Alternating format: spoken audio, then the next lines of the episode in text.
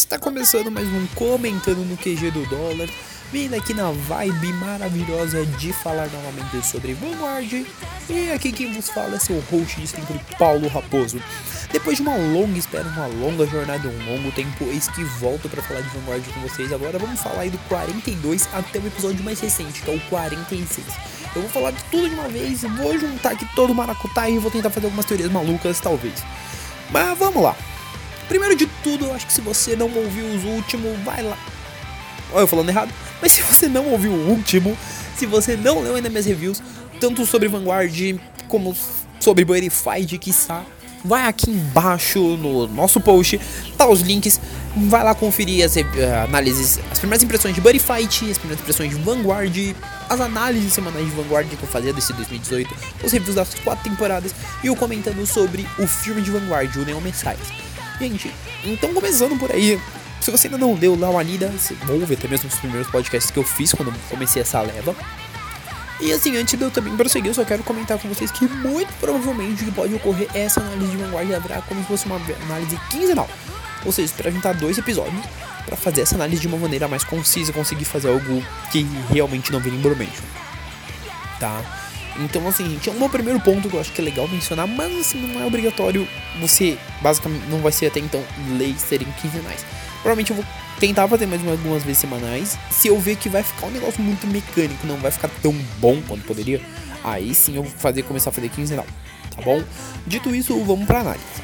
O primeiro ponto é que todo mundo que vê o episódio sabe que o 41, que foi o último que eu fiz a análise, ele termina depois que o Kyo perde pro... e-book. Né? Então ele é basicamente deletado e aí a gente vai acompanhar as aventuras do nosso coleguinha Aichi e seus amigos. E basicamente o que eu quero começar aqui a mencionar é que o episódio 42 e o 43 eles são extremamente interessantes por um ponto de que... é um ponto onde você consegue ter uma humanização muito grande dos personagens. Se não me falha a memória, o 45 o 45 ele também tem muito isso. Então são 3 episódios dentro de um total de 5. Isso. Eu acho que são 5. Mas... são 5. Tem um total de 5 no qual você tem um período de humanização de alguns personagens. No qual você tem um período de humanização muito forte de alguns personagens. E em contrapartida você tem algumas coisas um pouco mais únicas que são a parte dos duelos. O primeiro ponto que eu quero mencionar é nessa parte de humanização, né, de dar um background mais razoável pro personagem, que é a conversação Ishida. Porque esse Vanguard ele faz uma coisa que o anterior não fazia, que é tornar realmente o Ishida um personagem que você percebe que ele é basicamente alguém que tem problemas com a família. É alguém que basicamente ele não tem a motivação necessária pra, jogar Vanguard, etc. E ele é uma pessoa que ele não tem a motivação em N pontos. Então quando ele consegue ter essa motivação, que é quando ele encontra o Aichi, quando ele realmente percebe que o Vanguard é legal, ele é desdenhado ainda assim pela parte de deixarem que ele vai desistir. E isso foi uma forma bem trabalhada. Em contrapartida também a gente tem... Em segmento nós temos a Corinne também, que ela tem um trabalho muito melhor com aquela coisa, com aquela ambiguidade dela não querer derrotar os amigos, tornar os amigos zumbi do Psyqualia, mas ao mesmo tempo ser a função dela como Kaledo Walker. Então é algo que é muito bem trabalhado aqui. E o terceiro foco que nós temos um pouco depois é o foco do Kai e do Book, né? Porque sim, os dois se encontram. E esse ponto é bem interessante também, porque você consegue ter aquela noção de que assim, talvez o Book não odeie tanto o Vanguard como a gente acha que ele odeia, né? Que eu sou mal, que nem mingau, piada bosta. Mas assim, ele não é necessariamente um cara horrível, ele é um cara que ele simplesmente ele aconteceu algum trauma lá atrás e isso tornou uma pessoa que poderia ter afundado, só que ele não afundou, porque veio o deck de Link Joker, o Delitor, salvar a vida dele. Salvar a vida dele, várias aspas. Tá, então assim, a gente tem esse momento, a gente tem alguns pontos aqui que mudam muito a ideia. E sim, se você acompanha ele, você já sabe quais são, eu não vou ficar tentando, vou tentar não dar spoiler. Mas se você pelo menos viu as imagens prévias desse arco, você sabe que o Aichi há de ficar do mal. E, meu... essa foi uma mudança que ela vem acompanhada de N explicações boas, tá? Não são explicações ruins, não são explicações de bosta. Porém, ela também tem um pequeno defeito, que aí eu chamo de defeito de animação. Porque sim, a animação é feia em muitos momentos. Esse último episódio, esse episódio 46, ele foi, para dizer o mínimo, horroroso. O mínimo, ele foi mal desenhado em alguns momentos, sério. Tem uns momentos em que eu olhei e falei, meu Deus. Mas, no ponto de enredo, você percebe que sim, o pessoal soube trabalhar, no caso, a parte do Ishida, né, como eu falei e pulei. Eles souberam criar um personagem que ele realmente tem um dilema. Ele tem um dilema de se achar inferior ao Aish. Eles conseguiram trazer esse ponto do Link Joker aqui com muita vontade, que é o ponto do que o Link Joker faz a pessoa se sentir. O Link Joker, ele basicamente, ele traz essas inferiorizações que você tem pra fora. Ele tira do interior e solta no exterior, o que te dá mais impulso pra que você queira vencer, etc. É como se fosse algo que expande sua escuridão. Em contrapartida, ele consegue ser muito conflitante, porque você tem uma personagem como a Kourin que ela não quer de forma alguma filhos amigos. Então, quando ela duela com a Misaki, por isso, você percebe isso, a luta interna dela, que ela realmente ela não quer perder o duelo, mas ao mesmo tempo ela também tem medo. Então, você percebe que há um conflito, isso é muito, isso de certa forma é bem trabalhado. Assim como toda a questão de você ir juntando as peças pro tão desejado embate final, né? Então você vai colocando o Ren e o Tetsu indo pra casa do Takuto, o Aishi na casa do Takuto, todo mundo indo justamente pro local da batalha final, né? Que é lá. Então, por exemplo, a gente teve esse episódio que foi mais recente, que mostra basicamente todo mundo lá. Mas a gente teve 4 episódios antes desse que basicamente foi começando a juntar as peças. Foi o Ishida que reapareceu e duelou com o Aishi, venceu o Aishi, a gente entendeu um pouco o passado do Ishida. Misaki foi atrás lá, bater com a Kourin, duelar com a Kourin, e nisso ficou por lá. E aí a gente tem o Ibu indo contra o Kaija, né, ele e o Miwa e tal.